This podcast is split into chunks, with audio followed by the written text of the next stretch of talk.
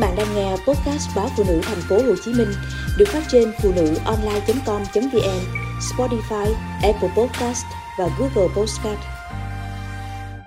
Những trẻ nào có thể nguy kịch khi mắc sốt xuất huyết?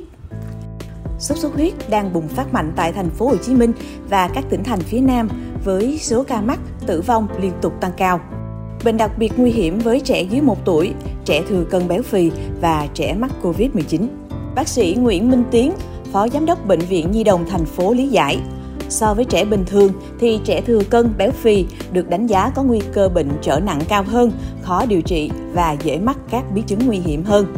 Khi trẻ dư cân béo phì bị sốt xuất huyết dengue tấn công sẽ có phản ứng nhiều hơn và mạnh hơn so với trẻ bình thường. Một trong những phản ứng chính là trẻ dễ sốc, sốc nặng và gặp nhiều biến chứng nguy hiểm. Theo các bác sĩ, trẻ thừa cân, béo phì có nguy cơ sốc cao gấp đôi trẻ có cân nặng tiêu chuẩn.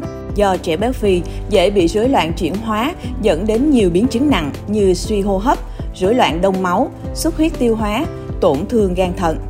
Bên cạnh đó, trẻ nhũ nhi, tức trẻ dưới 1 tuổi, cũng là đối tượng có thể gặp nguy hiểm nếu mắc sốt xuất huyết.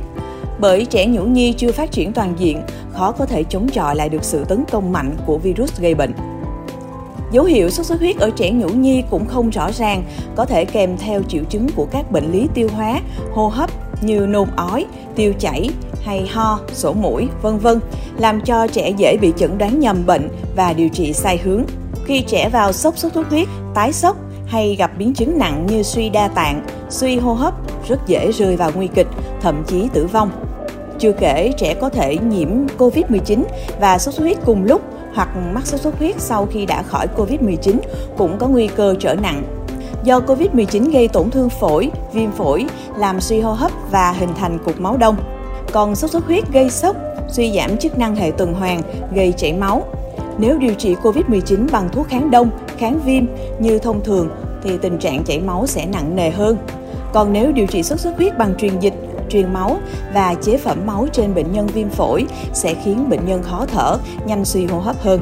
Bác sĩ Nguyễn Minh Tiến cũng cho biết, hiện nay có tình trạng đưa bệnh nhân nhập viện trễ, gây tử vong. Ngày thứ tư, thứ năm tính từ ngày sốt là giai đoạn nguy hiểm nhất của bệnh sốt xuất huyết. Chính vì vậy, việc chẩn đoán đúng bệnh sớm rất quan trọng vì không phải bệnh nhân sốt xuất huyết nào cũng có những dấu hiệu như phát ban. Sốt xuất huyết có biểu hiện như chấm xuất huyết dưới da, nôn ra máu, tiểu ra máu, vân vân. Chỉ định nhập viện với trường hợp sốc có dấu hiệu cảnh báo trẻ thừa cân béo phì, phụ nữ có thai, bệnh lý nền, vân vân. Nếu điều trị ngoại trú đối với trẻ sốt trên 38,5 độ C thì dùng paracetamol 10 đến 15 mg trên 1 kg một lần, lau mát bằng nước ấm khi sốt cao. Bên cạnh đó, người bệnh cần uống nhiều nước, dùng thức ăn lỏng dễ tiêu và tránh những thức ăn màu đỏ, nâu đen để tránh nhầm lẫn với xuất huyết. Theo các chuyên gia, phát đồ hướng dẫn điều trị của Bộ Y tế thì 6 dấu hiệu sau đây cần phải đưa người bệnh tới cơ sở y tế gồm chảy máu, các chấm hay đốm đỏ trên da, chảy máu mũi, lợi, nôn ra máu, đi ngoài phân đen, kinh nguyệt ra nhiều, chảy máu âm đạo, nôn liên tục, đau bụng dữ dội, lơ mơ, rối loạn ý thức hoặc co giật, tâm tím, tay và chân lạnh ẩm, khó thở.